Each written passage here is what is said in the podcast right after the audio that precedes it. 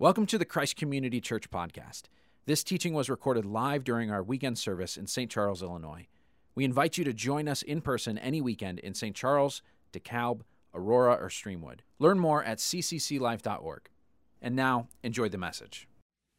Well, sixth graders, I want to tell you that uh, you have chosen a very interesting day to come to the service for the first time because today's topic is the devil. Seriously, uh, we did not plan this in terms of when you guys were going to be showing up, but we decided, you know what, today we're going to talk about demons, spiritual warfare, the whole thing. So everybody buckle up. It's going to be wild today. Uh, this is the last week in our series on the Lord's Prayer. If you've got a Bible, go ahead and grab it. Turn with me to Matthew chapter 6. What we've been doing is working through the lines of the Lord's Prayer, and we're coming to the very last line here. And this has been a really cool journey. At least for me personally, I know that over the course of the summer, I have been growing, even as I'm teaching about these things in my practice of prayer, trying out all of these different uh, approaches to prayer has been really good for me. I've heard from many of you, people who have said, you know I have been praying more this summer than I have in my entire life. That is so amazing. That's so cool.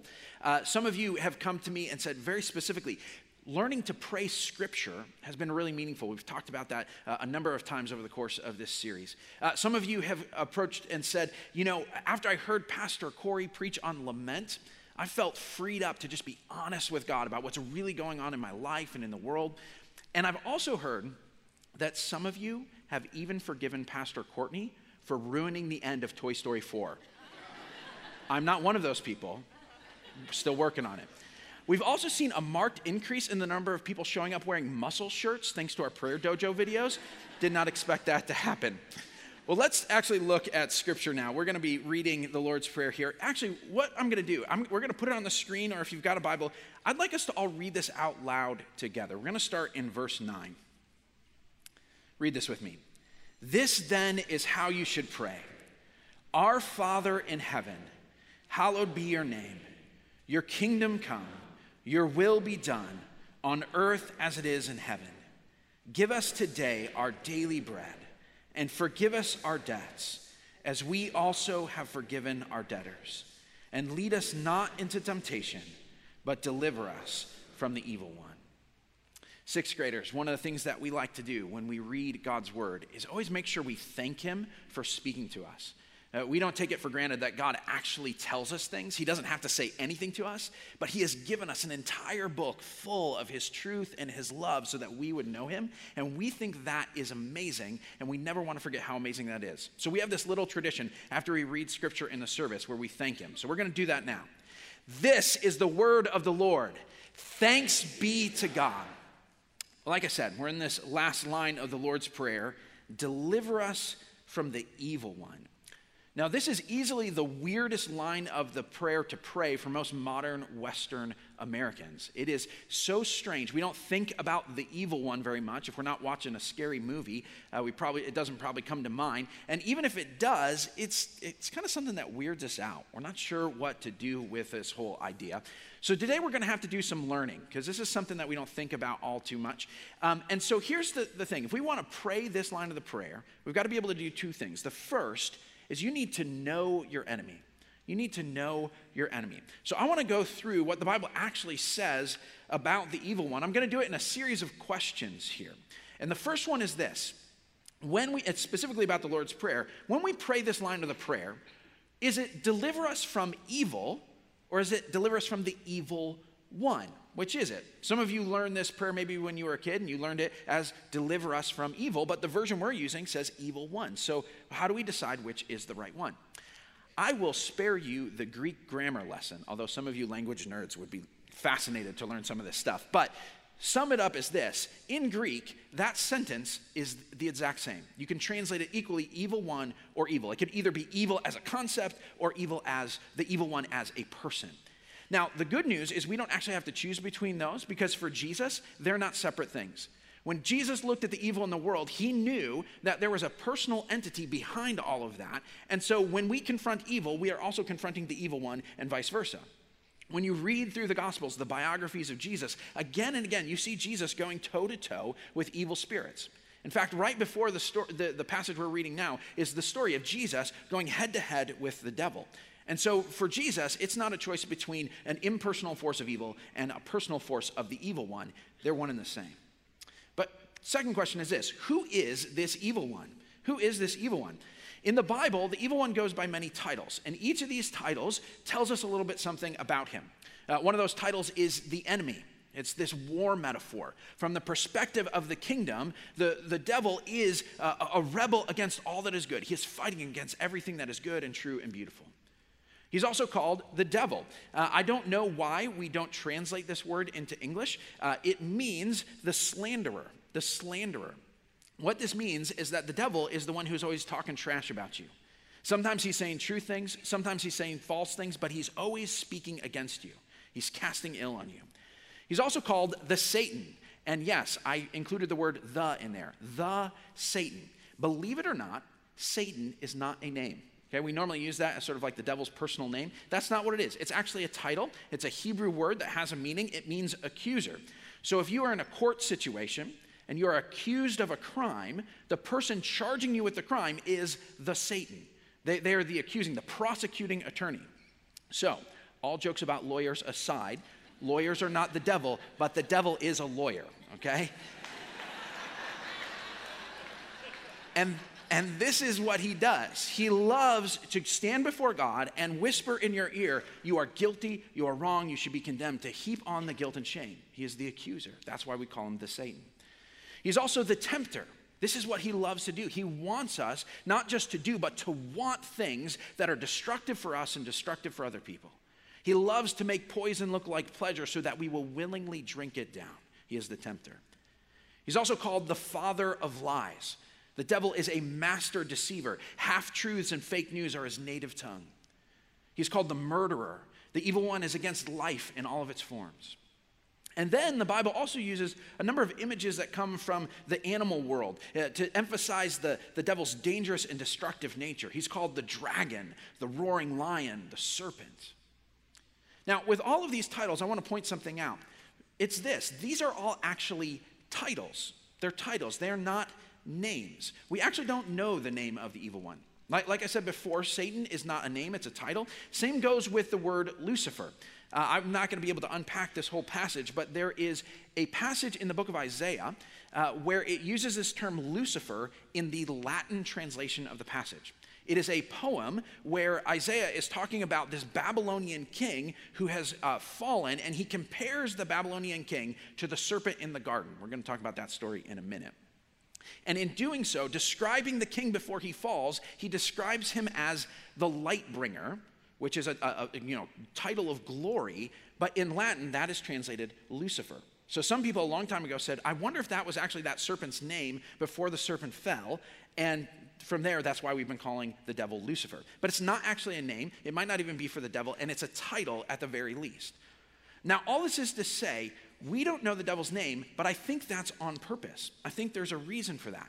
I think the Bible uses a collage, a, a, mosaic of images to show what this creature is like, but it never dignifies him with a proper name.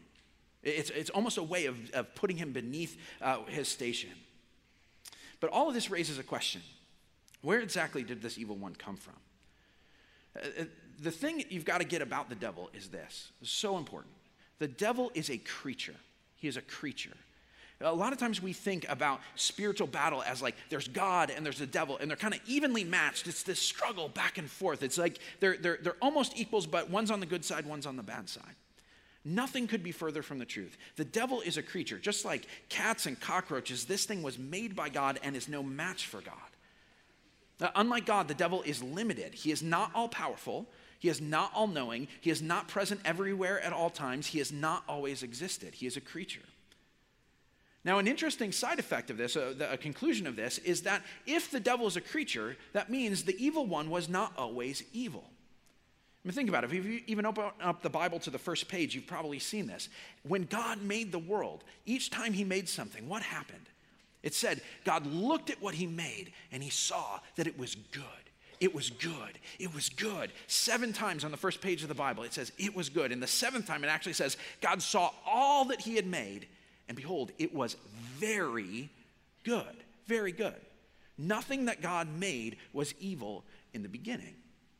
So that raises the next question what was the evil one doing before he was evil? What was he doing before he was evil?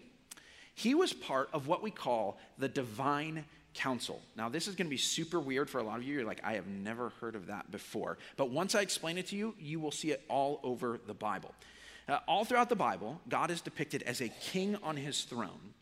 And just like kings in the ancient world, he is surrounded by a royal court, an entourage of beings who do his bidding uh, and give him honor. Let me give you just one example in the Bible where this comes up. Psalm 89 says, The heavens praise your wonders, Lord, your faithfulness too in the assembly of the holy ones. For who in the skies above can compare with the Lord? Who is like the Lord among the heavenly beings? In the council of the holy ones, God is greatly feared. He is more awesome than all who surround him. Pick that up the, the council, the assembly, those who surround God. Who are these beings? Well, these beings are God's staff team. So, even when we talk about our own government today, uh, if you pick up the, the, news, you will see headline after headline that says things like, uh, the, the president issued a statement. The president uh, issued an executive order. The president tried to buy Greenland, which is apparently a thing that happened this week. I don't know. Um, but all the time, those headlines make it sound like there is one person doing all of these things. The president did this. But if you actually look at the details, you say, okay, how did this actually come about? You realize that the president has a cabinet of people. He has a staff team. There's a whole bunch of people in his administration who carry out all of these activities. So even though it's referred to in one, one person, there is an administration that is, that is behind the scenes doing all of this stuff, running the country, running the government. This is how the spiritual realm works. God has a council made up of a variety of spiritual beings who administrate the universe. They put God's plan into action. Uh, so if you read the Bible and you come across the phrase the heavenly hosts, or you see the phrase principalities and powers and rulers in spiritual places, this is the group they're talking about. It's the behind the scenes administration of the world.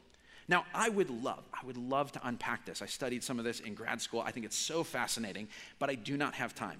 But fortunately, there is a resource I'd love to send you to that will tell you about this. You've heard me talk about the Bible Project before. They make these really cool videos about themes in the Bible. They actually did a series of seven videos this year on spiritual beings. Uh, if you want to know more about this, that's a, a great place to begin. It's a, a, deep dive. You will love it. Um, but this is what you need to know about the devil. Before the devil was bad, he was a chief member of this heavenly court. He was one of the attendants that served around God's throne. And in the Bible, these creatures who stand around the throne are called seraphim and cherubim. And, interestingly, in the ancient world, when they depicted these creatures, even in other cultures, you know what they drew them as? Serpents. Serpents. This leads to the next question How did the evil one go bad? How did the evil one go bad? We don't know when exactly it happened. What we know is that the first time this creature shows up is on page three of the Bible, third chapter of Genesis, and he's already up to no good. So, somewhere between the first page of the Bible, when it says all that God made was very good, and the third page of the Bible, when the serpent is there trying to throw things off, something went wrong. Now, there are clues here and there scattered throughout the pages of Scripture, but the story is not uh, completely clear. But I can tell you this I can tell you why the serpent was in the garden to begin with. You ever wonder about that? Like, why was the snake even here? Why didn't Eve freak out when the snake started talking to her? Like, it's a very strange circumstance. You've got to understand what the Garden of Eden was there for. We sort of think of a garden as like a pleasant place to stroll, you know, nice flowers, nice fruit, you know, it's kind of a, a place to rest. The Garden of Eden in the Bible, though, is this it is the meeting place between heaven and earth. It wasn't just a place to hang out, it was God's royal court on earth. It was the place where his throne was, where he met with his people. It's the place where his staff meetings occurred. The divine council would gather there. And this is what Adam and Eve were in the garden for. God had appointed human beings, very first page of the Bible, made in God's image, appointed to rule the world on God's behalf. Adam and Eve are the king and queen of creation. And so when they gather in the garden, they're gathering to meet with God as well as the rest of the divine council. And so when Eve is interacting with this serpent, the reason she's not freaked out is because she's talking to a coworker, another member of this heavenly staff team. Only this time, her coworker is planning a coup. Now, theologians debate about this one, but I actually think that Genesis 3 was the first shot in the war in the heavenly places. It was the first act of rebellion. I think this is the place. The only reason I think the serpent was allowed there because he hadn't rebelled yet. This was the place where he said, I'm going to take my first shot at God and his people. But again, there's a debate about that. But either way, we know what the serpent was trying to do. He was trying to overthrow the rightful rulers of planet Earth. Adam and Eve have the throne, but if the serpent wants to rule, he's got to get them to abdicate their throne, to step away. So he deceives them, he tricks them, he tempts them, he manipulates them to follow his will and it works. I still have not seen the live action version of The Lion King, but I love the original movie. And so we decided this week that we would show our kids the, the original animated version of The Lion King. So fantastic. Uh, we watched it with the kids, and uh, I sang along, and they were bothered by my singing, and it was, it was just a wonderful family moment. But I love, I love this movie, and I was, as I was watching it, I thought about how Scar is such a good bad guy. And part of the reason is his plan is a mirror of the same plan that the serpent had, the evil one had. Scar wants to take over the kingdom of Pride Rock. He wants to be in charge, and he resents the fact that he's not. And so, what he has to do is get rid of the heir to the throne. And so, he tricks, he deceives, he, he fools Simba into abdicating his throne so that he can take over the kingdom. Now, the difference between the Lion King and the Garden of Eden is that humans were actually guilty. We deserved to be sent away, and Simba was innocent. But either way, the same effect takes place. The rightful ruler is exiled, and the enemy can take over. This is the, what happened in the Bible. The reason the Bible calls the devil at times things like this the prince of the power of the air, the ruler of the world, the God of this age. Why would the Bible give such lofty titles to the evil one? It's not because the devil has taken over God's place on the throne, it's because he's taken over humanity's place on the throne. Now, this is different than what most people think the devil is in charge of. Most people think, well, the devil's kind of the ruler of hell, right? Like he's the king of hell or something like that. Nothing could be further from the truth. Hell is not the devil's kingdom, it's the devil's prison.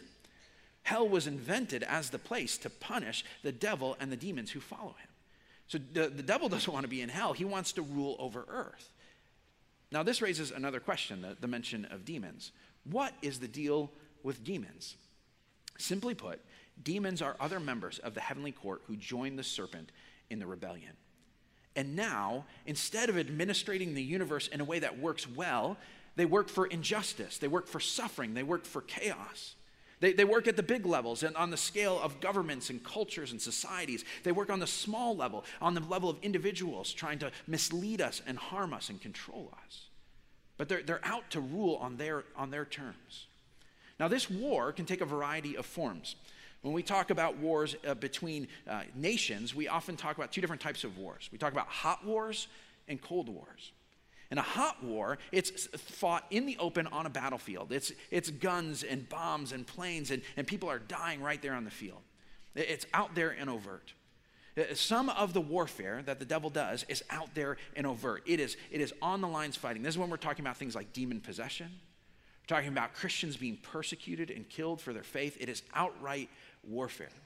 The, the evil one tends to use this approach in cultures where there is already a belief in gods and spirits and magic and ghosts.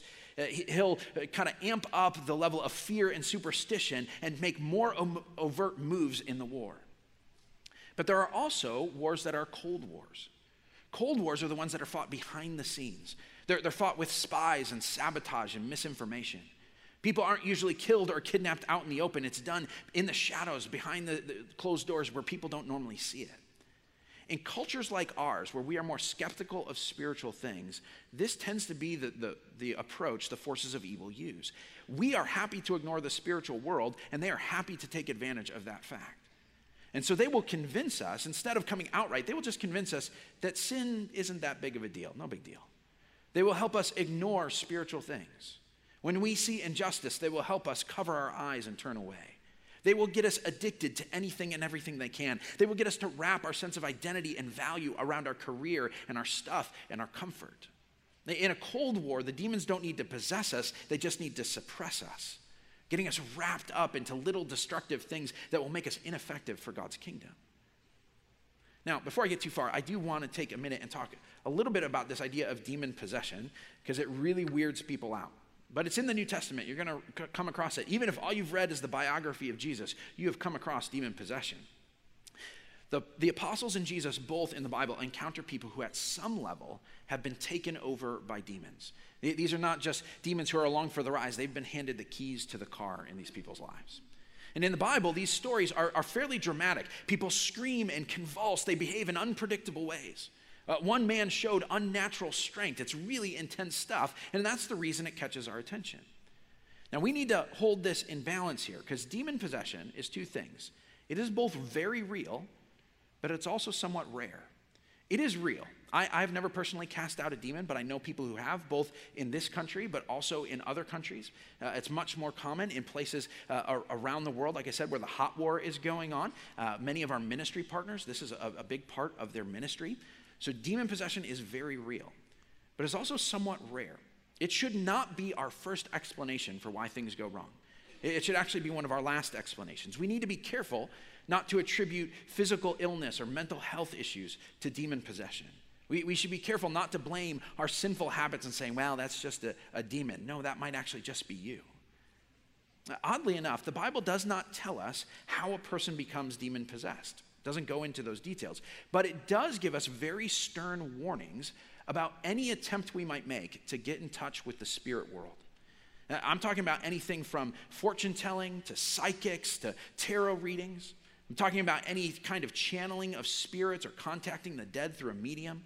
Uh, honestly, even astrology and horoscopes are probably a bad idea, even if you take them about as seriously as a fortune cookie. Again and again, the Bible calls all of these things both sinful but also dangerous. And here's why. Best case scenario in these situations is you are being duped. It's all a lie, it's fake, it's a waste of your time and money. But worst case scenario, you actually get in touch with a being from the spiritual world, and if it's not God, you are interacting with an ancient evil force that is smarter than you and hell bent on your destruction. You do not want that to happen. So I'm not saying that if you check your horoscope, you're going to get demon possessed. What I'm saying is this nothing good will ever come from trying to get in touch with a spiritual being that is not named Father, Son, or Holy Spirit. You just don't want to go there. Now, with all this, you might be wondering can a Christian, can a Christ follower be possessed by demon? Simple answer is this no. The New Testament is very clear that when you surrender your life to Christ, the Holy Spirit of God comes to live on the inside of you. And the Holy Spirit doesn't do roommates, He lives on His own, okay? He's not going to let anybody else enter you. But that being said, the devil still wants to influence us. He still wants to get at Christ followers. And if he let him, if we let him, he will. So let me put it this way. A demon may not be able to move into your house, but he'll camp on your lawn if you let him. So don't let him, okay? You don't need to fear possession, but that doesn't mean you can let your guard down. Now, here's the final question with this that I'm sure some of you are thinking. Do you really believe this stuff? Like, seriously. This sounds like crazy talk, Clayton, and it does, even to me as I'm saying it. It sounds weird. I love fantasy novels. This reads like a fantasy novel to me. There are plenty of reasons to not believe this story. For one thing, I have seen Scooby Doo. Have you? Every Scooby Doo story works the exact same way. When the gang rolls up in the mystery machine, they find some sort of supernatural menace is out doing something a vampire, a ghost, or a monster. And all of the characters react in the exact same way. Shaggy freaks out. He believes it's real and he's scared to death. Velma, she is scientifically minded. So she goes and investigates to see what's really going on. Fred, he goes and hunts down the, the human bad guy who's probably behind all of this. And the moral of the story at the end of every episode is this don't be gullible like Shaggy, be rational like Velma. That's the message. Now, here's the thing our culture has been Scooby Doobified. Scuba, dooba dooba dooba dooba.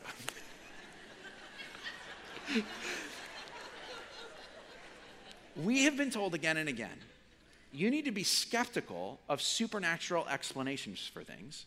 And you should also be suspicious of people who use those explanations because they're probably using it to, for their own ends. They're manipulating you. That's, that's the message of Scooby Doo, and it's the message our culture tells us.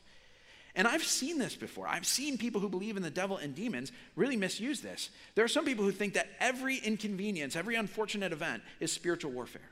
I know people who have not, not gotten help for physical illnesses or mental health issues because their pastor or their parents insisted it was a demon. I know people who have been intimidated into submission out of fear of the devil.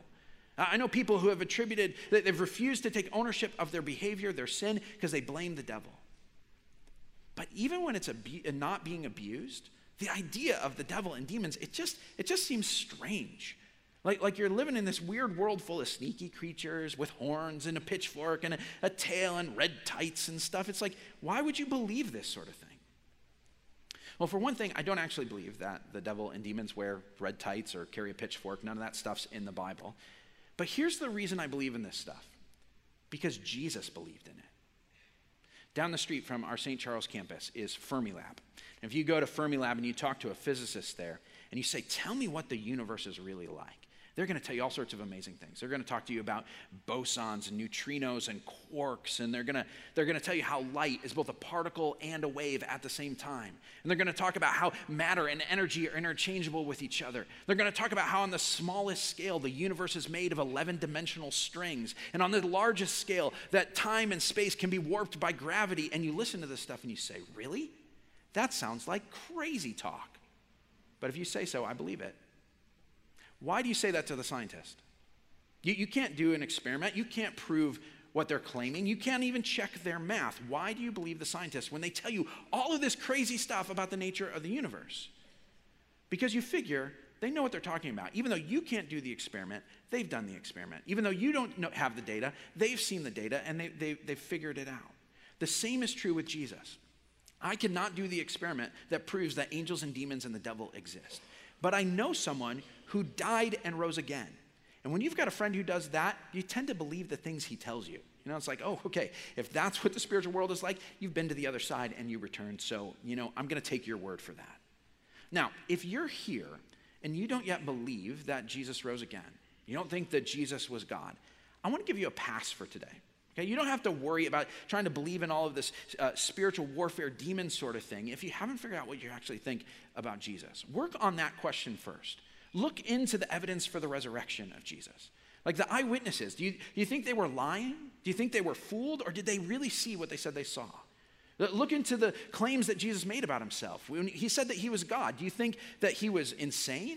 Do you think he was a con man? Or might he have been who he said he was? Try to figure out those questions first before you try to unpack this other stuff that seems even more weird. In the meantime, here's what I'd ask you to do. As you listen to me explain this, Try to imagine what would it be like if I actually believed that for myself? Uh, uh, why is it that there are people who find this to be a helpful explanation for things? What does it explain that my view of the world doesn't explain? How would I feel about the world? How would I see things differently if I believed those things? At the very least, by being sympathetic as you listen, you will gain some understanding for people in the world who see things very differently from you, which, by the way, is most people in the world even among non Christians outside of the US and Europe, the, uh, the belief in supernatural evil is almost universal. Almost universal. It is hard not to be culturally arrogant, to look down on other people as primitive and superstitious, if you don't take the time to say, why do intelligent people across many cultures take this very seriously? Uh, listening with a sympathetic ear will help you with that. For me, believing in supernatural evil helps for at least a few reasons. One is this it keeps me from being simplistic. There are situations, there are circumstances that are difficult to explain if your only explanations are physical, psychological, and social.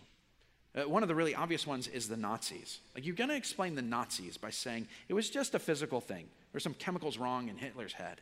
Or, or as a psychological thing. Every Nazi just had a bad childhood and had wrong influences in their life, and something was wrong with them. Or it's just social, it's just cultural pressures that moved, and that's the only explanation for this. I think some of those things are real factors, but I also find it very helpful to think there might be a bigger, darker force that is fanning the flames of this sort of evil and injustice in the world. Even on a smaller scale, there are circumstances where I say this goes beyond the, the physical, social, and psychological explanations I can give. There's something supernatural involved. It keeps me from being simplistic. It also helps me by get, letting me oppose evil without being against people. I can oppose evil without being against people. Listen to what Paul says in the letter to the Ephesians. He says, Our struggle is not against flesh and blood, I mean, meaning human beings, but against the rulers, against the authorities, against the powers of this dark world, and against the spiritual forces of evil in the heavenly realms. It, it is so easy when you see injustice or evil in the world to draw a line between us, the good people, and them, the bad people, and say, they're the enemy, they need to be crushed and destroyed. But if the true enemy is the evil one, then I can look at other people, and even if I condemn their actions, I can see them as not just a perpetrator, but as a prisoner of the real enemy, the evil one. And I can hold out hope that they might be able to be set free. I can love them even while condemning the evil. And here's where we get to the next point. This line of the prayer begins Deliver us from the evil one. If you want to pray this prayer, you need to not only know your enemy, but more than that, you need to seek your deliverer. You need to seek your deliverer. When the Bible talks about our relationship with sin and evil, it describes it in two ways. One way is it describes us as perpetrators. Uh, when we sin, what we are doing is we are raising our fist with the serpent, saying, God, I don't want you to be king. I'm going to go this way instead of your way. And so, for that, being joining in the rebellion means we are guilty and we need to seek forgiveness. We talk a lot about that. But another way that the Bible describes us in relationship with evil is not just as perpetrators, but as prisoners, as captives. Uh, we have been enslaved by the evil one, and we need to be delivered, rescued, set free from that. And a key thing to realize in this is that we cannot rescue, we cannot deliver ourselves from the evil one. There's a reason we pray for this to happen. We cannot deliver ourselves from the evil one. We need a, a, deliverer to come from the outside to rescue us. And this is where Jesus comes in. The book of Colossians says this God has rescued us from the dominion of darkness and brought us into the kingdom of the Son he loves, in whom we have redemption, the forgiveness of sins. If you have put your trust in Jesus, God has taken you out of the dominion, the kingdom, the rule of the evil one of darkness, and brought you into the kingdom of his Son, the one who loves you and gave his life for you. You are under King Jesus now. But how does this happen? What did Jesus do to make it so that we could be set free from that? First thing Jesus did was this He did what no human being had ever done before. And he lived a life where he never, ever gave in to the temptation of the evil one. This is what that story of Jesus being tempted in the wilderness is all about. It's right before this in, in the book of Matthew. Jesus spends 40 days in the wilderness and he goes toe to toe with the devil. Now, when you read this, what you need to see here is that this is the Garden of Eden revisited. This is uh, humans versus the evil one 2.0. This is, this is round two of the fight. Because Jesus steps onto the scene and he's like, I'm a new kind of human. I'm showing you how to really live the human life. And the devil's like, okay, I've seen this one before. Let's go. And so they go toe to toe for 40 days.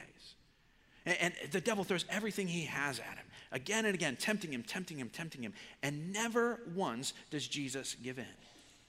Now, when we read that story, it gives us an example of what we should also do when we're facing the devil. But more than that, it gives us a picture of something we could never do, which is actually completely overcome sin. Jesus did something that none of us were able to pull off. The, the first Adam in the Garden of Eden handed control over to the serpent, but in the wilderness of Israel, the second Adam took control back. He said, Uh uh-uh, uh, i am not yielding to your will. And from that point forward, Jesus marches through Israel and takes on the forces uh, of evil throughout his ministry. Everywhere Jesus goes, he heals diseases and he casts out demons. And every time he encounters an evil spirit, it tries to ratchet up the chaos. It's yelling and flailing and interrupting and arguing. And Jesus, he's like, I'm not going to play that game. He just calmly takes control of the situation. That, when we see movies about exorcism, it's always spinning heads and pea soup and stuff like that. And even in Jesus' day, Jewish exorcists, they approached it as this complicated matter.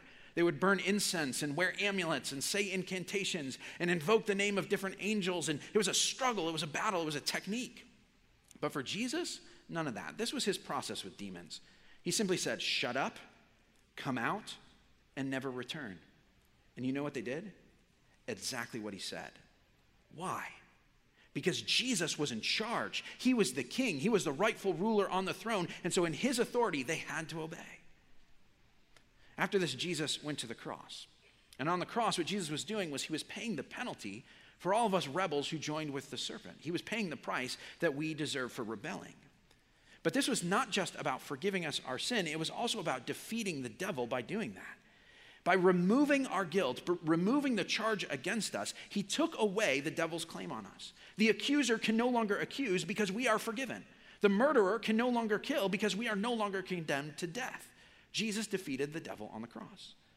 Then, when Jesus rose from the dead, he ascended into heaven. He went to sit on the throne. And now, a true human is once again on the throne. And the serpent no longer can claim the rule of earth. He has been overthrown, he has been cast down, and the king has taken his rightful place. And now, what that means is you and I, we live in this kind of weird in between time. Jesus is on the throne, but the devil is still prowling around trying to do stuff. Classic analogy for this is the difference between D Day and V Day in World War II. So, when the Allied forces land on the beaches of Normandy, when that battle is won, the war is decisively over. It is decided. No one is in question about what's going to happen. It is for sure the Allies are going to win, the Nazis are going to be defeated. But for 11 more months, the Allied forces marched across Europe, liberating town after town, group after group, person after person, defeating the enemy as they went. This is where we are in, in the war uh, between uh, good and evil. The battle, uh, the, the war has been decisively won. Jesus has died and rose again. Satan is defeated. But right now, we're kind of in the cleanup phase. We're marching through. We are liberating people. We are, we are casting out the enemy, and we are taking ground for the kingdom. This is what's going on right now. It's, it's just cleanup. So this turns to the practical question how do we actually pray against the evil one in our lives? I want to teach you a classic way that, that many, many Christ followers have, do almost every day when they're praying about the evil one.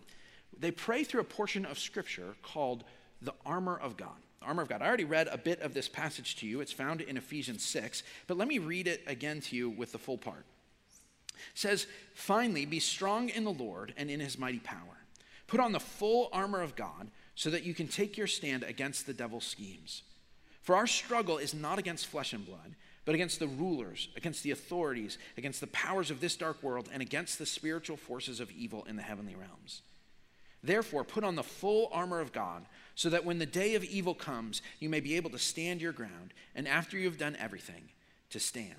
That's kind of the introduction. Then Paul kind of unpacks this metaphor, kind of makes it more detailed, talking about each piece of the armor as a virtue, as a character trait we should put on.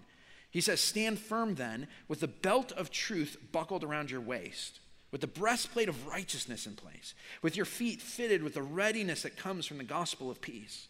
In addition to all this, take up the shield of faith with which you can extinguish all the flaming arrows of the evil one. Take the helmet of salvation and the sword of the Spirit, which is the word of God, and pray in the Spirit on all occasions with all kinds of prayers and requests. With this in mind, be alert and always keep on praying for all the Lord's people.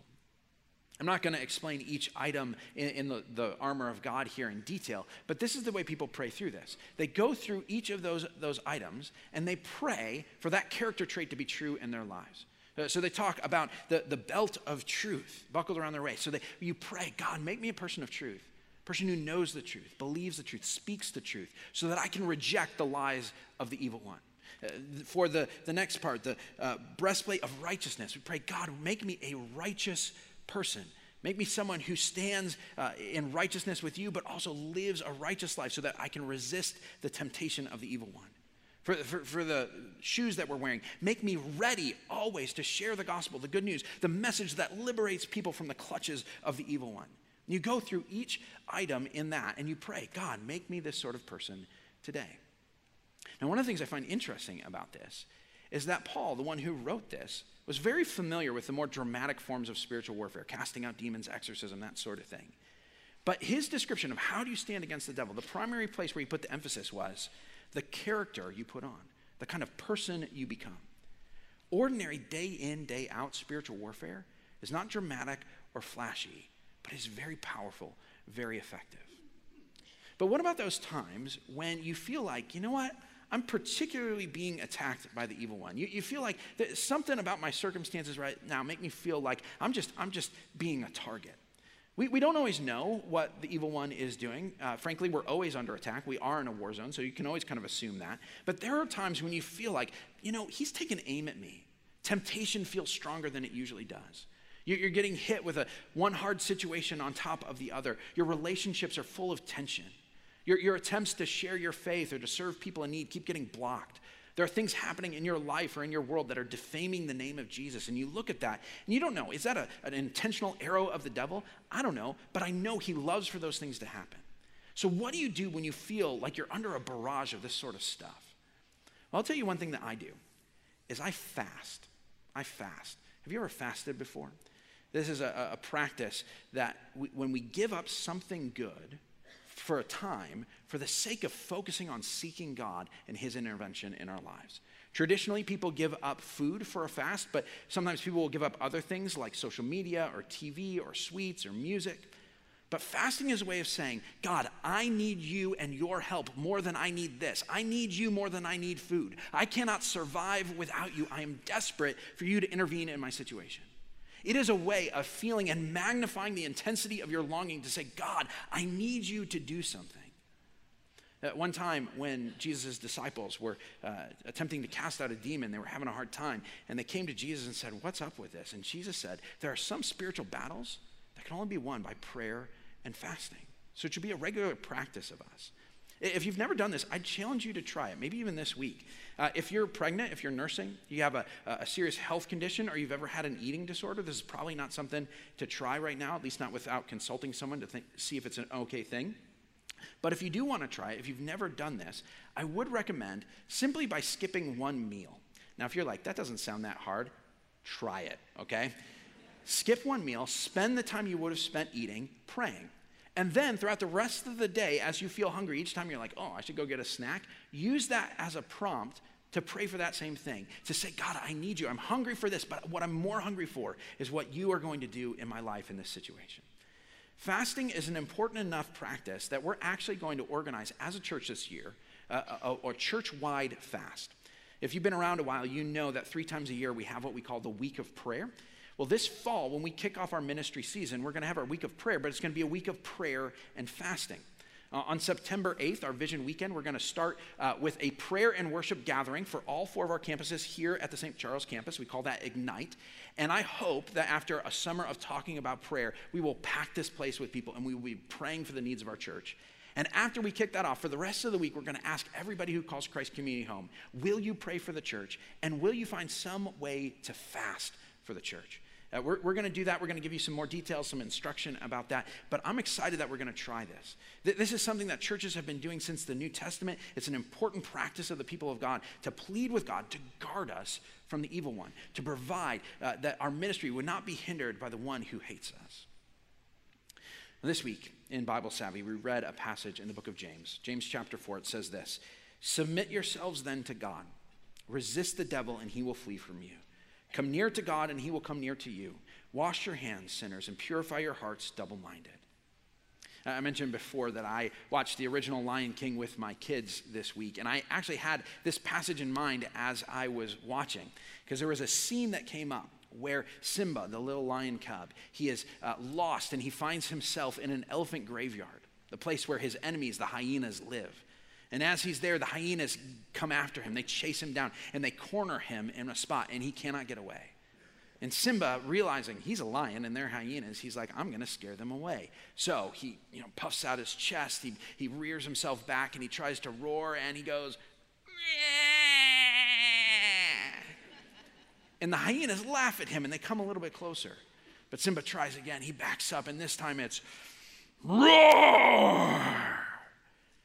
It turns out, unbeknownst to Simba, his father is behind him.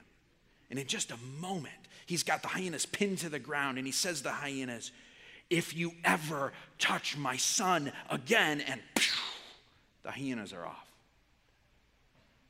This is how we are with spiritual warfare. We cannot deliver ourselves. On our own, we are not that scary. But we don't need to deliver ourselves. We don't need to fight our battles for us. We have a father who will do that for us. And just like Mufasa says to Simba in the next scene, no one messes with your dad. Let's pray. Heavenly Father, you have taught us to pray to you with boldness, asking for things that we don't deserve and can never accomplish on our own, including the defeat of the evil one. And so that's what we pray for in our lives. God, I pray for each person here that you would conquer the devil in their lives. That whatever schemes the evil one has in mind for them, even this week, I pray that you would intervene and, and protect. Whether that's situations of temptation, whether that is some form of physical harm, whether it is uh, some sort of division in their life, some sort of false belief, some sort of attack or slander. God, I don't care what it is. You are stronger than that. And so I pray that you would intervene in those situations for each person here. God, make us people who are both aware of the battle, but also confident in the battle, knowing that you are with us. And because of what your Son has done, we have no reason to fear. It's in his name that we pray.